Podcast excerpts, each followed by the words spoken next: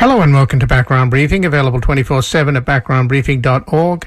I'm Ian Masters, and today we'll examine a number of stories and issues in the news. We'll begin with an explanation of what might be motivating Senator Joe Manchin to scuttle the two big initiatives Biden and the Democrats are pushing the For the People Act and the infrastructure package, and speak with Lisa Graves, the executive director of the new corporate watchdog group True North Research.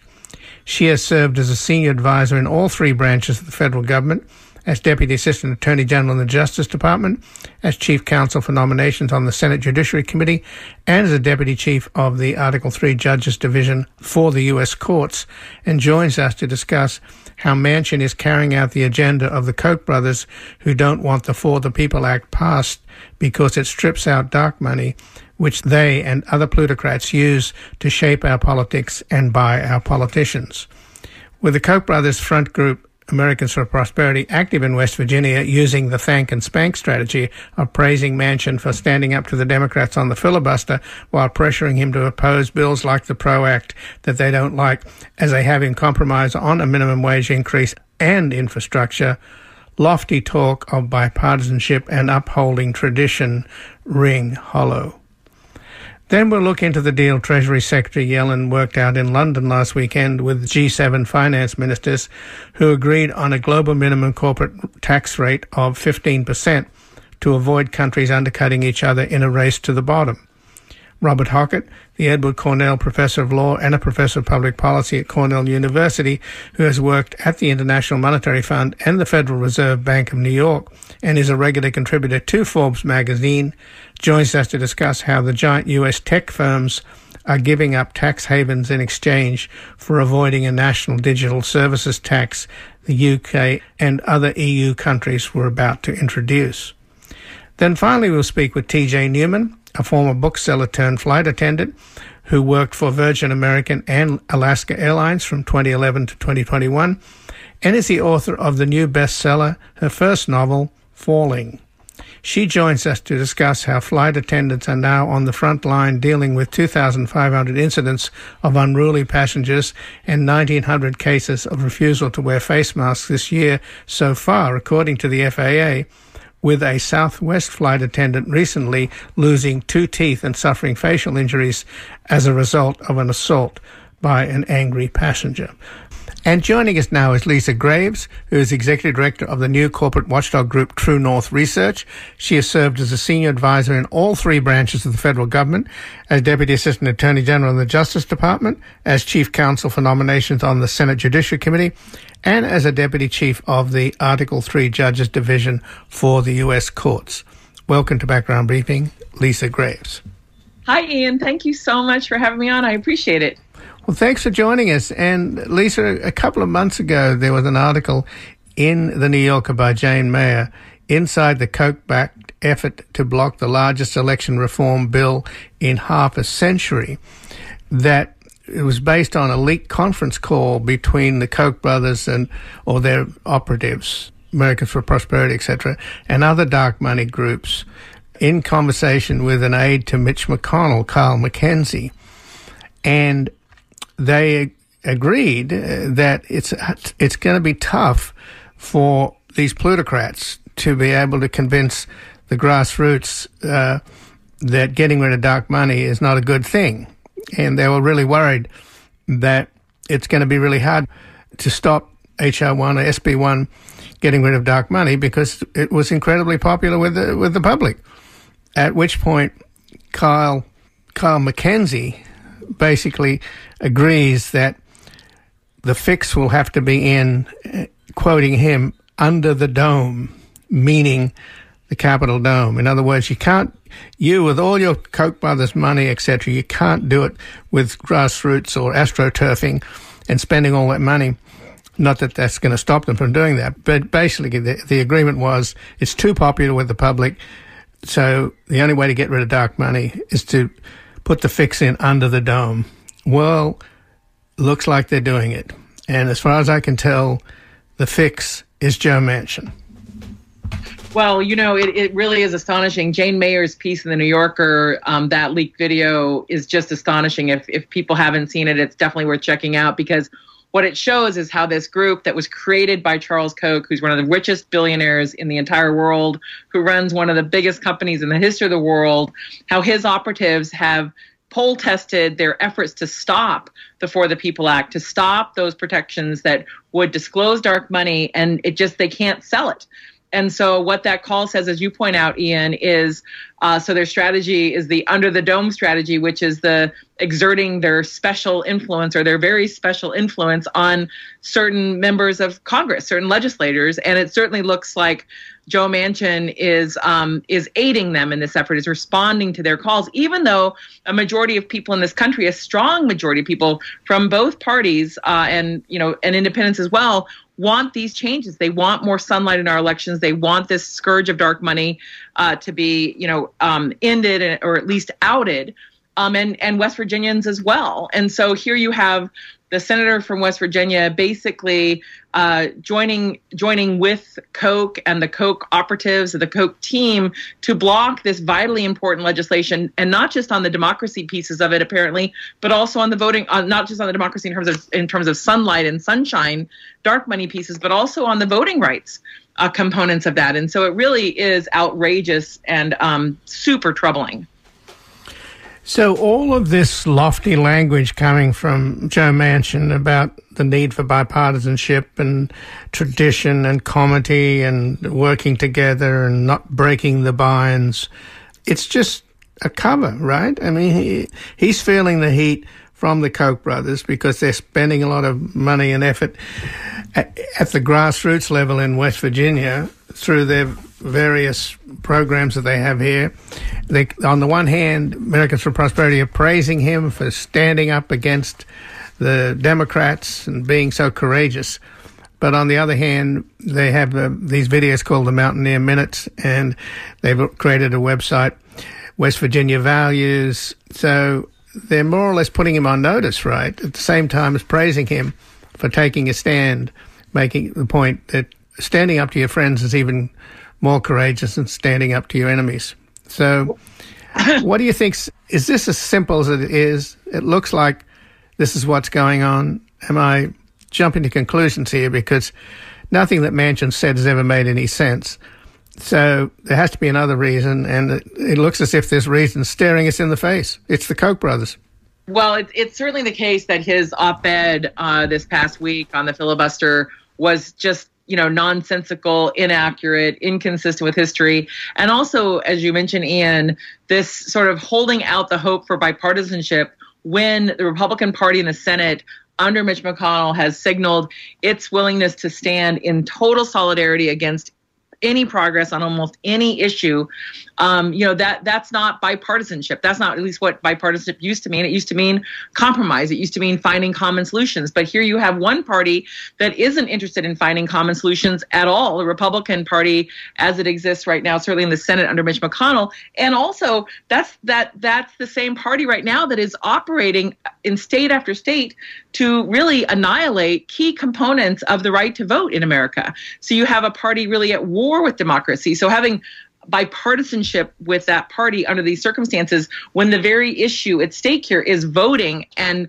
exposing dark money in our elections i don't think that that's any reasonable person could expect bipartisanship given the unreasonableness of that party but as you as you point out also ian um, the power of charles koch the power of his network to sort of both thank and spank, as the saying goes, Joe Manchin, um, is is significant and it can't be underestimated. Plus, um, as documented.net noted, that's an organization I helped co found a couple years ago. Documented.net noted a, a couple of uh, months ago that Heritage Action, which is also funded by leagues of dark money, was busing in people from North Carolina, Virginia, Pennsylvania, Ohio, all to go to the state capitol there in West Virginia and pretend like all those outsiders actually stood for West Virginia values. And now, as, as you also mentioned, you have this big ad campaign run by none other than the organization created, founded, funded uh, by Charles Koch claiming claiming that Joe Manchin isn't standing for West Virginia values. There should be ads talking about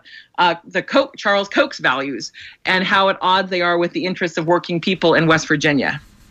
And again, I'm speaking with Lisa Graves, Executive Director of the new corporate watchdog group True North Research. She has served as a senior advisor in all three branches of the federal government, as Deputy Assistant Attorney General in the Justice Department, as Chief Counsel for Nominations on the Senate Judiciary Committee, and as a Deputy Chief of the Article 3 Judges Division for the U.S. Courts.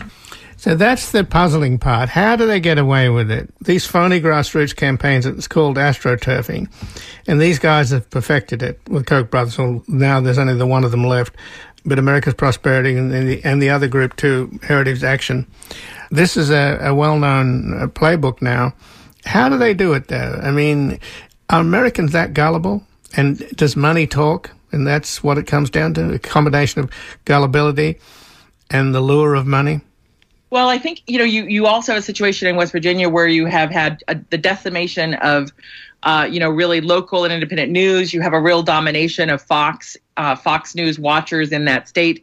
So you have a, a base of people there who are getting fed and and eagerly imbibing misinformation and disinformation uh, through Fox and through the right wing networks a lot without having much of a counter uh, from any state leadership. In fact, Joe Manchin is the only statewide elected Democrat in West Virginia um, and so you're not they're not hearing other other points of view. And also what's astonishing to me all, about west virginia in part is even as the coal companies have really, um, really screwed over, in my view, uh, uh, the miners, like basically uh, uh spinning off the pensions, trying to get out of the pensions, trying to get out of uh, paying health health care for uh, retired miners, you know, trying to get out of black lung liability, et cetera.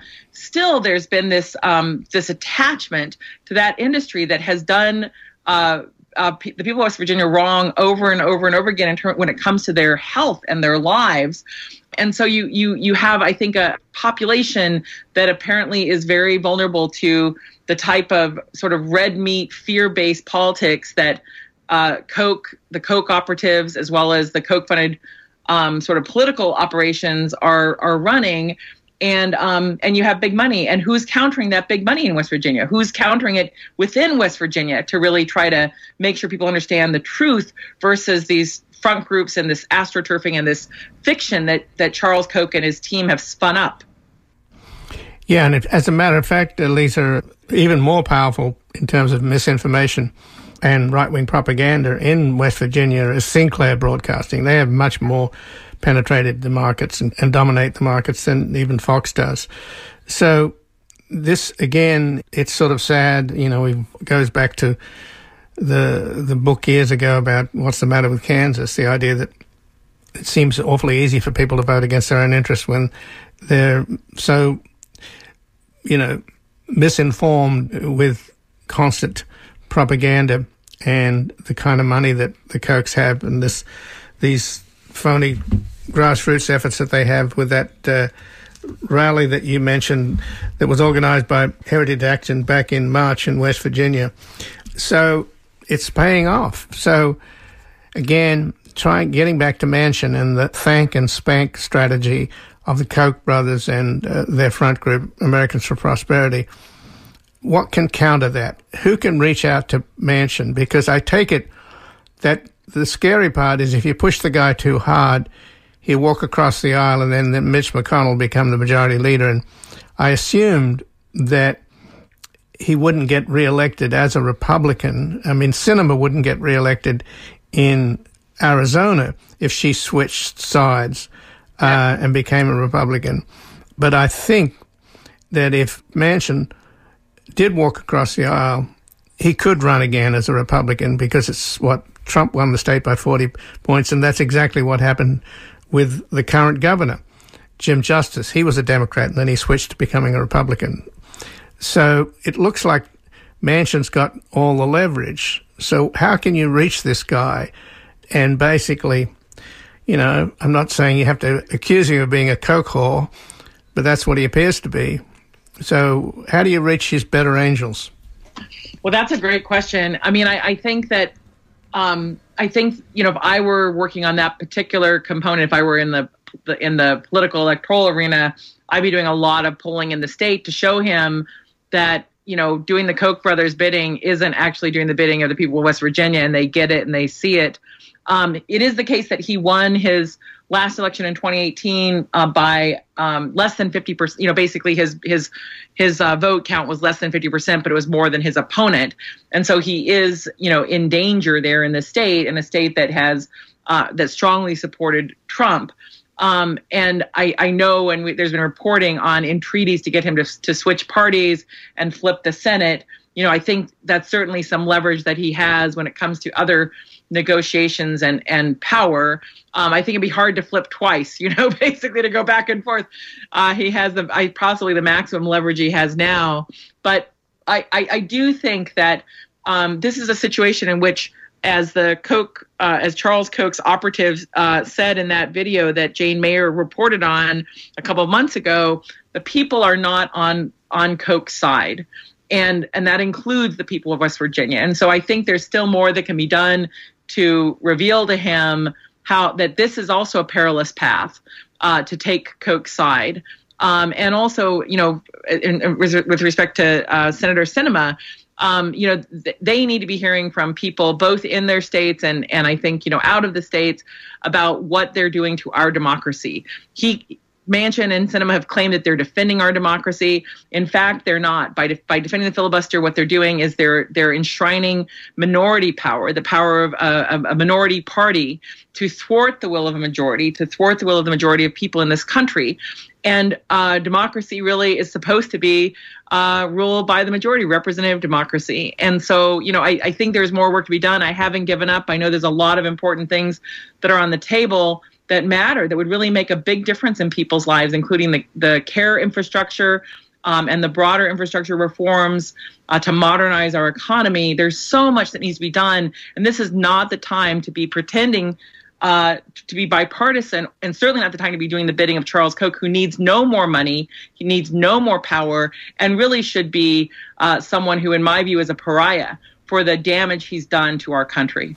So, in an interview on Fox over the weekend, which Manchin has no problem going on Fox, uh, with Chris Wallace, Chris Wallace, I thought, really nailed him, and he didn't have an answer for it. He said, if you're trying to bring about bipartisanship by attracting Republicans to vote in a bipartisan way for for the people, the For the People Act and for the infrastructure package, both of which Manchin opposes, then why are you advertising up front that you're against the filibuster? Wouldn't it make sense tactically that if you could say that you would be willing to get rid of the filibuster, then you'd have some leverage over them. But because you've basically rolling over and showing your soft underbelly, you don't have any leverage to persuade anybody. And he didn't have an answer for it.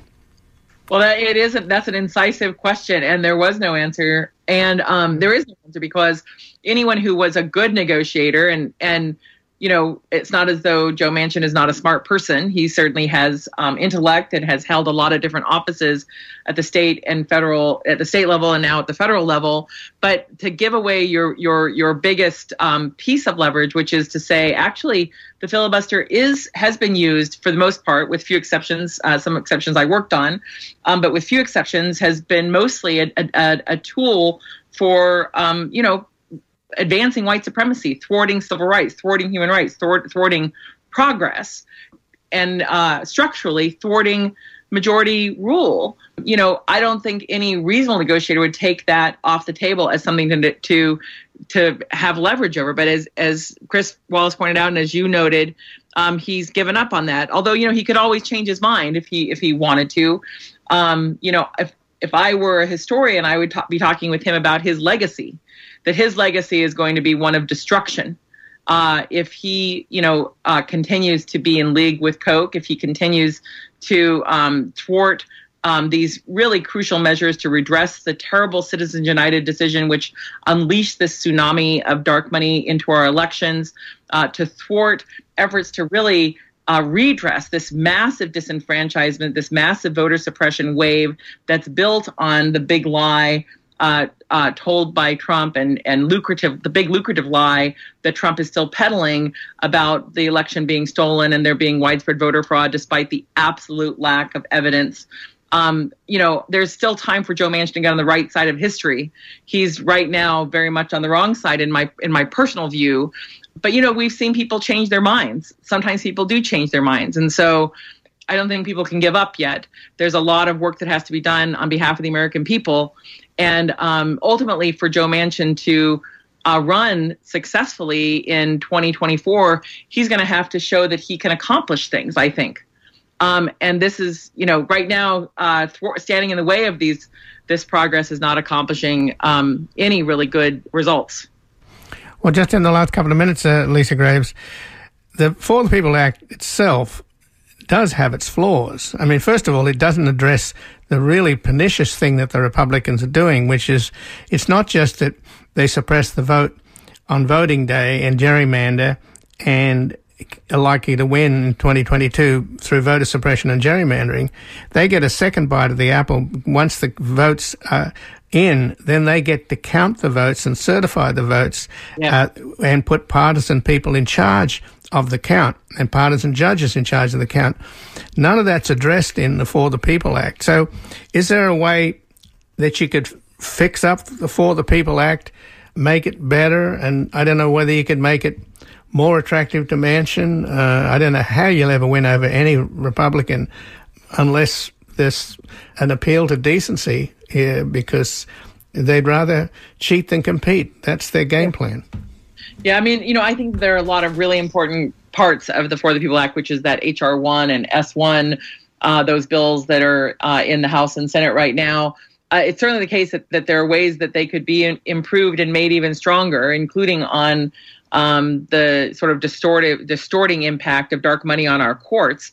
Um, as as you point out, this situation where we have this hyper partisan, this sort of delusional partisanship taking hold of um, one of the parties and and trying to basically strip away the powers of the Secretary of State, strip away um, the powers of local elected officials, or replace and replace them with only like conspiracy theorists or people who won't who won't uh, speak out against the conspiracy theory, like with Arizona. It's astonishing. Our as the scholars, there's I think more than 100 scholars wrote uh, a letter and an op-ed last week to say that our democracy is um, in deep crisis uh, with these maneuvers. And we need uh, legislation that's even bolder and stronger than the For the People Act, but it would be a very, very good start. Um, to move it forward, and if there were amendments to make it stronger, I think there'd be there'd be wide support for that, given the the state of crisis that we're in. Even though Trump has left, we are not out of the woods, especially with uh, the people doing his bidding, uh, trying to make it harder to vote in order, like you said, to to cheat rather than compete. Um, and so our democracy needs true leaders and true heroes to stand up now and try to make sure that American democracy survives fully into the 21st century and doesn't fall to the sort of Trumpist cultists, in my personal view, uh, in these in these uh, next few years. Well, Lisa Graves, I thank you very much for joining us here today. Thank you so much, Ian. Thanks for having me on. And again, I've been speaking with Lisa Graves, who's Executive Director of the new corporate watchdog group True North Research. She served as a senior advisor in all three branches of the federal government, as Deputy Assistant Attorney General in the Justice Department, as Chief Counsel for Nominations on the Senate Judiciary Committee, and as a Deputy Chief of the Article 3 Judges Division for the U.S. Courts. We're going to take a brief station break and back looking into the deal Treasury Secretary Yellen worked out in London last weekend with G7 finance ministers who agreed on a global minimum corporate tax rate of 15%. I'd like to buy the Coke the world so they leave us alone.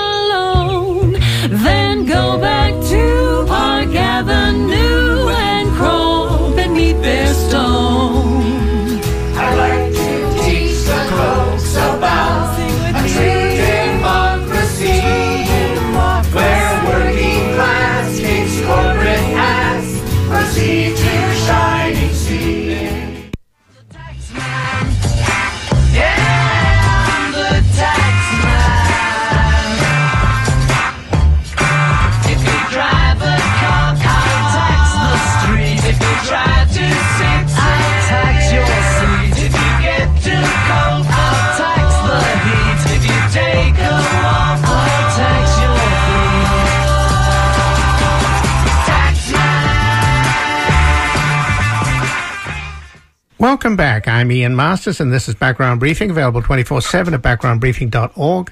And joining us now is Robert Hockett, who has had first-hand experience working at the International Monetary Fund and the Federal Reserve Bank of New York and continues to consult for a number of U.S. federal, state, and local legislators and regulators. He is the Edward Cornell Professor of Law and a Professor of Public Policy at Cornell University and a regular contributor to Forbes magazine where he covers finance, economics, law, and justice. And he's the co-author of the new book, Money from Nothing or Why We Should Stop Worrying About Debt and Learn to Love the Federal Reserve. And his latest book is Financing the Green New Deal, a plan of action and renewal. Welcome to Background Briefing, Robert Hockett. Thanks so much, Ian. Great to be with you again. Well, thanks for joining us. And uh, a few days ago, on Saturday, a deal was announced at the G7 conference in London by Janet Yellen, the Treasury Secretary. And this is a deal that gets these G7 countries plus the EU, that's the US, the UK, France, Germany, Canada, Italy, and Japan, to agree on a global minimum corporate tax rate of 15%. And Uh-huh. of course, they're hoping that at the G20 conference next month, they can expand that to include countries like China, Russia, and Brazil. So this has been in the works for a long time, apparently. Nothing happened, surprise, surprise, during the Trump administration. They didn't do a damn thing about this, but now Yellen hasn't been in, in office for very long, but it looks like she's pulled off quite a coup. What do you think? Yeah. Uh, I think it, it is a coup. Um, uh, it's a, a great accomplishment, and it's it's very good news. Um, I don't want to sound complacent. Uh, I don't want to suggest that there's not more important work to be done when it comes to global taxation, but this is a, an amazingly important uh, first step. Uh, sort of, I guess, two basic reasons. Um, one is that it's been very difficult to get lots of countries to agree on a single rate and even on what precisely to tax. Uh, and so, in consequence, there's, it's been quite easy for large multinational corporations, in effect, to play countries off against each other, basically to play a kind of divide and conquer strategy, um, by which they manage to get the lowest rates imaginable in pretty much every jurisdiction. Uh, so, you've ended up having what's often referred to as a race to the bottom uh, when it comes to corporate taxation, at least as a global uh, matter, right? At least when it comes to taxing uh, multinational firms. The other sense um, in which, so, so just the fact that you have an agreement at all on a certain minimum rate um, is, is, is very important. Secondly, uh, there is the question of sort of what precisely is to be taxed. Uh, and that, of course, had to be decided in order for there to be an agreement on a single rate in the first place. So it's good that that was agreed. But what's even more exciting is precisely what they decided to target. So, in effect, what they've settled on is what is known among sort of tax wonks as a version of what's known as sales factor apportionment, or SFA.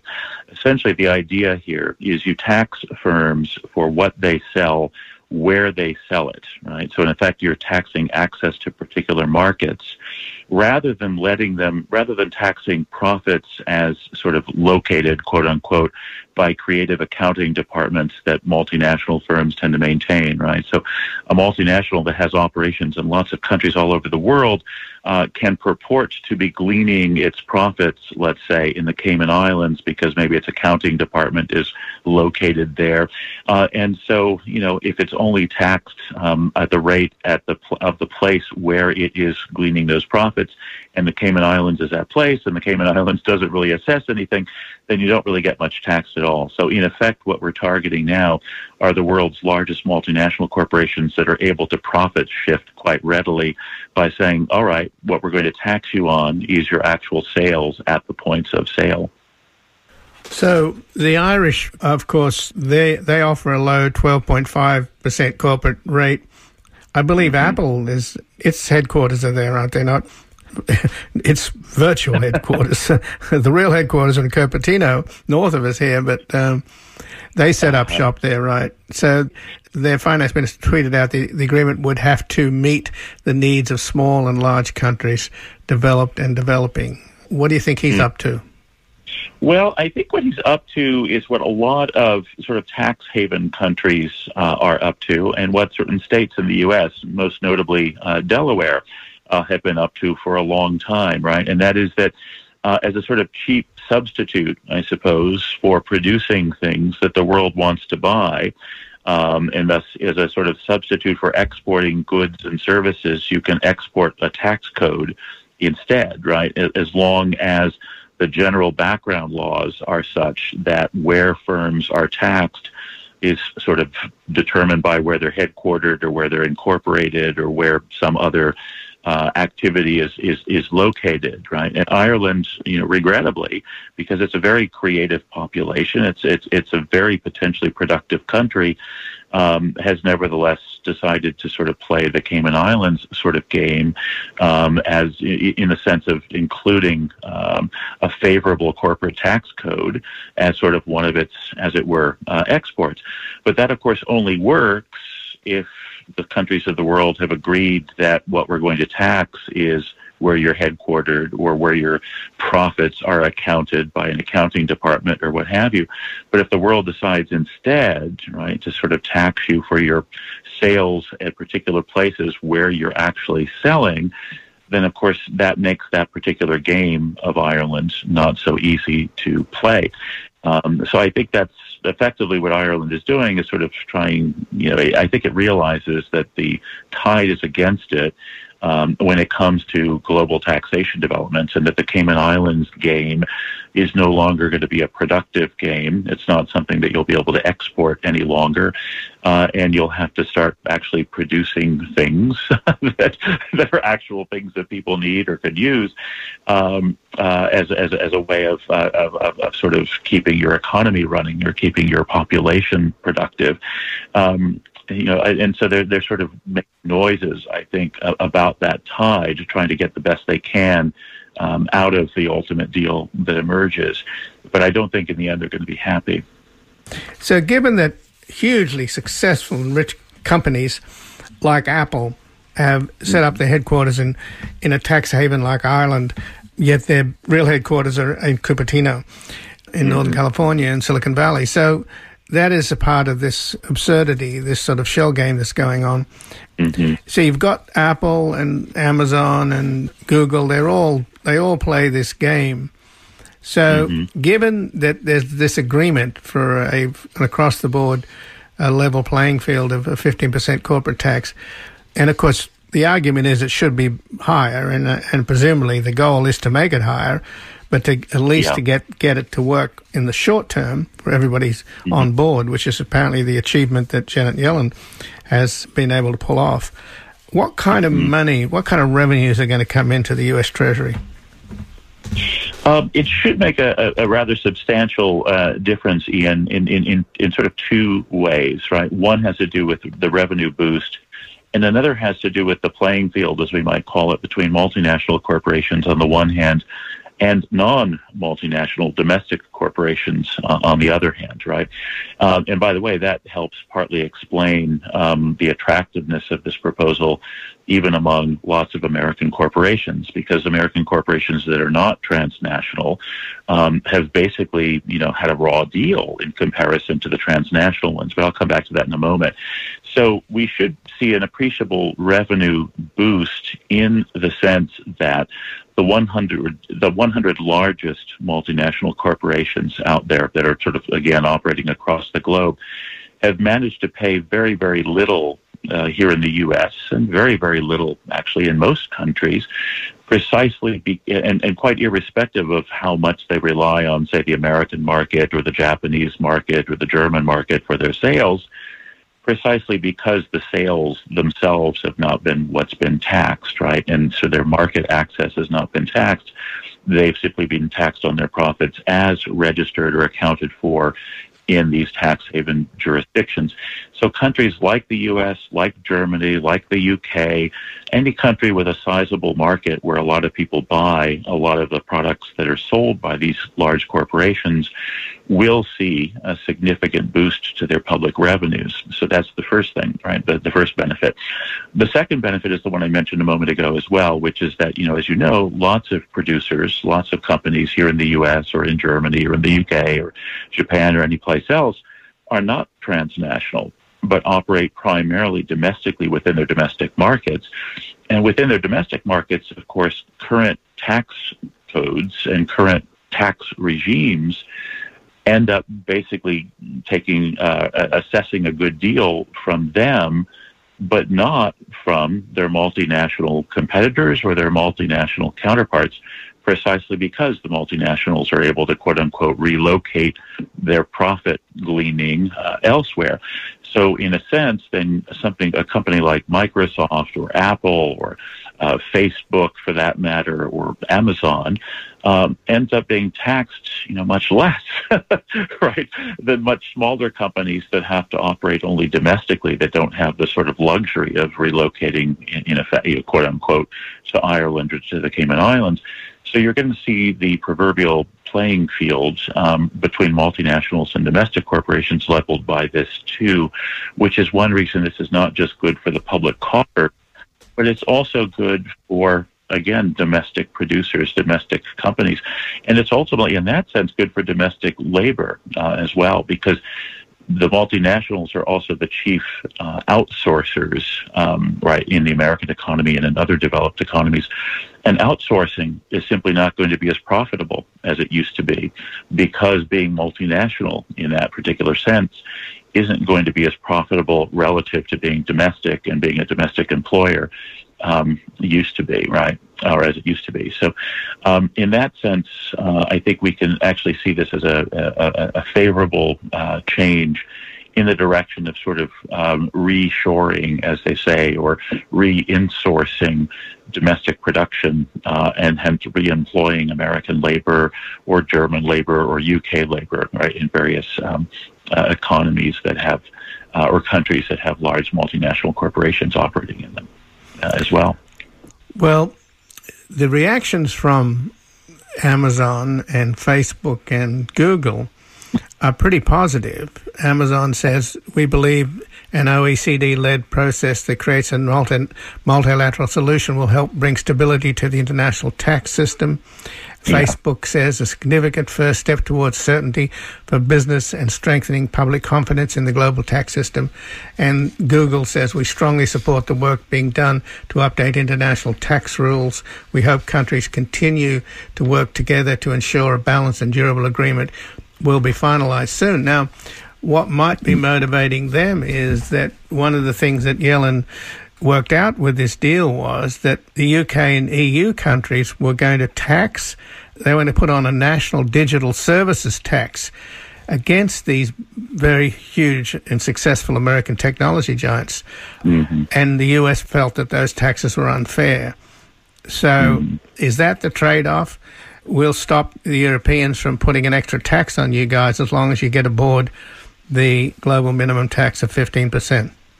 Yeah, that is the trade-off, Ian. Um, basically, the, maybe the easiest way to sort of think about this is to, you know, first of all, to observe that a lot of countries were growing increasingly dissatisfied with the kind of global tax anarchy that's been in place for decades now. Uh, and so various countries uh, and groups of countries were kind of, you know, trying to develop their own ways of dealing with or to act on that dissatisfaction and thereby, you know, in that sense, deal with that particular form of anarchy. And one way of doing that that began to be gathering, that seems to be gathering steam, uh, especially uh, as of about a year or so ago, was uh, a new form of taxation that specifically taxed uh, digital companies or high tech companies uh, which tends, at least for the time being, to be disproportionately American. Um, and that was a way of maybe kind of closing the loophole would, would be by saying, okay, what we're going to do is focus on a particular kind of company and we're going to define that kind in terms of digitality or high tech or whatever. Another way to do it, however, would be to focus on multinationals as such instead. Uh, and as it happens, the U.S. doesn't sort of dominate the sort of multinational space in the way that it still, for the time being at least, dominates the sort of high tech and digital space. So, in effect, what Yellen pulled off was to say, well, look, why don't we make the, the category that we're going to focus on multinationals as such, rather than you know what they you know what they they produce or what they sell, um, and then that way it'll be less country specific. It'll still be functionally compelling because we in, in when when you get right down to it, the real scandal of the transnational tax system just is the fact that the multinationals are able basically selectively to quote unquote locate their profit centers wherever the heck they want in order to sort of exploit right the the race to the bottom and, and, and get favorable basically zero rates in places like Ireland or places like uh, uh, the Cayman Islands. So um, you know that's the trade-off, and so I think in effect what you what you see is that some of the multinational companies like Facebook or Amazon are kind of they're all right with this because they're not going to be specifically targeted in virtue of that which they sell. Uh, instead, it's multinationality itself that's being targeted. That means that they aren't sort of alone in, in being affected by this. Um, right. Uh, and so, and, and, you know, it, it's not as though they were going to kind of get away with nothing um, in any event, right? In other words, this looks like the better deal for them than what they but it's also probably a better deal for American workers and for the, the public fisc here in the U.S. So it's one of those rare circumstances where it might be actually kind of better for everybody except for the tax havens. Um, that said, um, we do hope to get to a higher rate. As you know, Mr. Biden was pushing a 21% rate originally, uh, and was you know in the in the in the in the in the name of compromise was willing to go down to 15%. But it'd be good if we could ratchet that back up uh, over time to something closer to what Mr. Biden had in mind in the first place. Well, Robert Hockett, I thank you so much for joining us here today. Oh, of course, Ian. Thank you so much. Always, always a pleasure. Well, thank you, Robert. Again, I've been speaking to Robert Hockett, who's had first-hand experience working at the International Monetary Fund and the Federal Reserve Bank of New York. He continues to consult for a number of U.S. federal, state, and local legislators and regulators. He's the Edward Cornell Professor of Law and the Professor of Public Policy at Cornell University, a regular contributor to Forbes magazine, where he covers finance, economics, law, and justice. He's the co-author of Money from Nothing or Why We Should Stop Worrying About Debt and Learn to Love the Federal Reserve. And his latest book is Financing the Green New Deal, a plan of action and renewal. We're going to take a brief station break. We'll be back speaking with TJ Newman, a former flight attendant turned best-selling author who joins us to discuss how flight attendants are now on the front lines of dealing with 2,500 incidents of unruly passengers and 1,900 cases of refusal to wear face masks this year so far, according to the FAA. Now don't ask me what is for.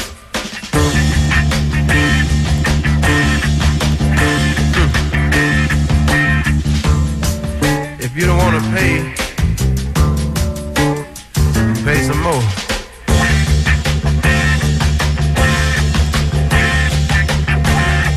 Cause I'm the tax man. Yes, I'm the Kiss me and smile for me. Tell me that you'll wait for me. Hold me like you'll never let me go.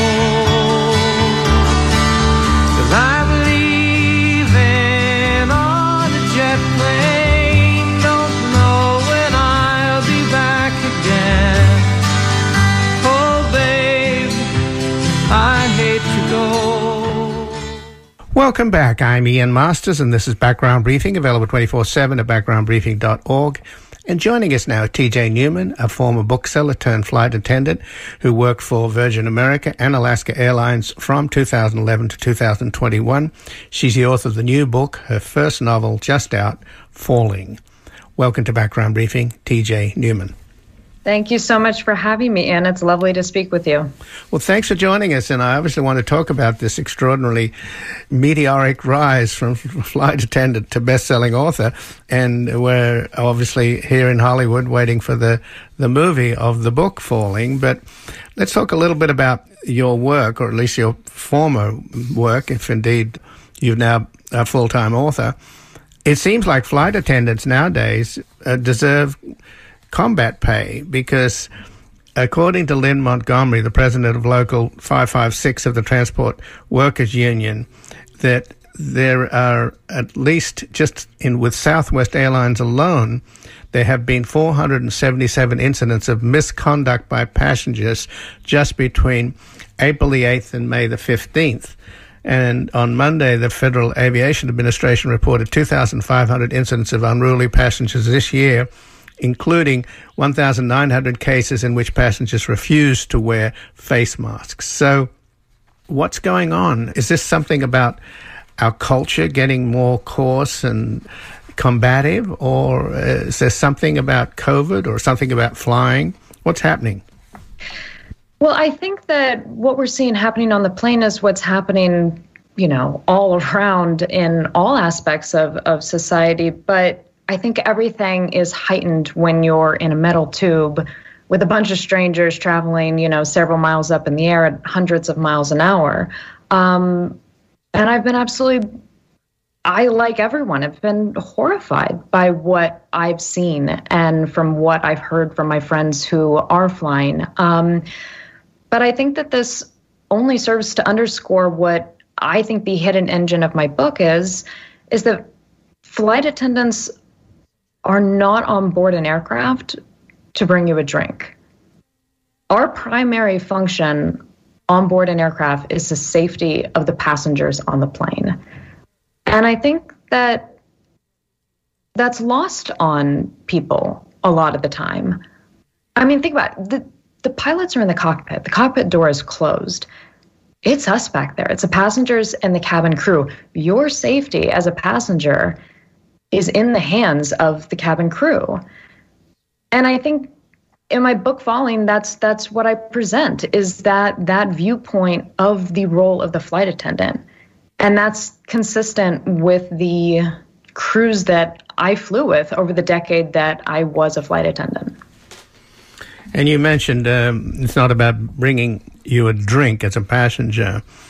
Southwest apparently now is they suspended serving alcohol, but now they're going back to serving it again. And again, a woman was charged with felony battery in San Diego from a flight from Sacramento to San Diego. She knocked out the two front teeth of a flight attendant, and she also, the flight attendant also suffered injuries to her face.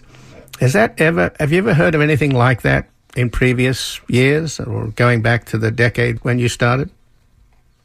Yes, frankly, yes. Um, you know, physically assaulting a, a member of the cabin crew is a felony. Um, and more more than once I've had to have um, you know, authorities meet the aircraft when we landed. Um, I've thankfully never had my front two teeth knocked out um, like that that poor flight attendant had, but this is, you know, it is the nature of what we do. And i think sort of like everything you know we're in a we're in a bit of a heightened state. We're coming off quite a year um, as a as a global community. And i think that you know tensions are high not just in aviation and you know all over. But like i said everything once you're up in the air is just becomes heightened which is why it's so important i think that um, that viewpoint that the cabin crew is there yes to bring you a drink and yes to make sure you're comfortable and having a good time. But if something goes sideways it's us.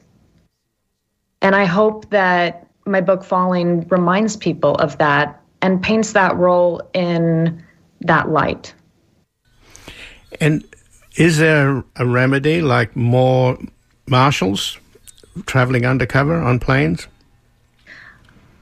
I think the remedy is a deep breath and and everybody hopefully just you know empathy i think. If we can also look at one another with empathy and understand that you know okay me as a flight attendant i'm looking at you as a passenger and i'm saying i know tensions are high. I know it's hot under that mask. I know that you spent an hour in security. I know that you know this is you missed your first flight and you're on your second flight. I know you're tense. And if you and if the passenger can then look at the cabin crew and say I know you're doing your job. I know you don't want to play mask police, but that these are the regulations and you're only doing your job. I hope that we can start to look at each other from a place of more empathy like that. And I think there will be a natural de escalation. And again, I'm speaking with TJ Newman, a former bookseller turned flight attendant who worked for Virgin America and Alaska Airlines from 2011 to 2021. She's the author of the new book, her first novel, just out, Falling. And I mentioned, of course, it will be a movie at some point, I take it. Uh, Universal Studios bought your book and it's become an instant bestseller. You yourself are an aficionado, I take it, of thrillers. You have read a lot of thrillers. In other words, how did you get into this genre? I am a child of the 90s. That's my bread and butter. I was raised on, you know, Jurassic Park and Speed and Michael Crichton and, you know, all of these stories that just grip you and don't let you go until the last page, until the credits roll. That's that's what I was raised on. That's what I love, and that's what I tried to do um, with Falling. I tried to grab you from the very first page, from the very first sentence, and I tried to not let the reader go until you knew what the fate of Flight 416 was. But your leap from a reader to a writer, how did that happen? Because I understand that you essentially wrote this book, at least a lot of it, when you were doing the uh, the red eye flights from Los Angeles to New York. I guess when all the passengers are asleep, you started what doodling, writing. how did, how did you manage? All of the above. Started out as doodles and went into to full writing. I had the idea for the story actually on a plane on a flight um, on a red eye that i was working from los angeles to new york uh, which is also the the the flight in the book that is the path that it takes as well. And I was standing at the front of the cabin and I was looking out at the passengers who were all asleep. And I had this thought that our lives are in the hands of the pilots. And for the first time, the thought, well, how vulnerable does that make them? The pilots. That's a lot of power and responsibility. And I just couldn't shake the thought. And a couple days passed. The idea had kind of solidified into a more um, concrete scenario. And I just threw out to the, the pilot that I was flying with that day, hey, what would you do if, I don't know, your family was kidnapped and you were told that if you didn't crash the plane, they would be killed? What would you do? And the look on his face terrified me because I knew that he didn't have an answer. And I knew I had the makings of my first book.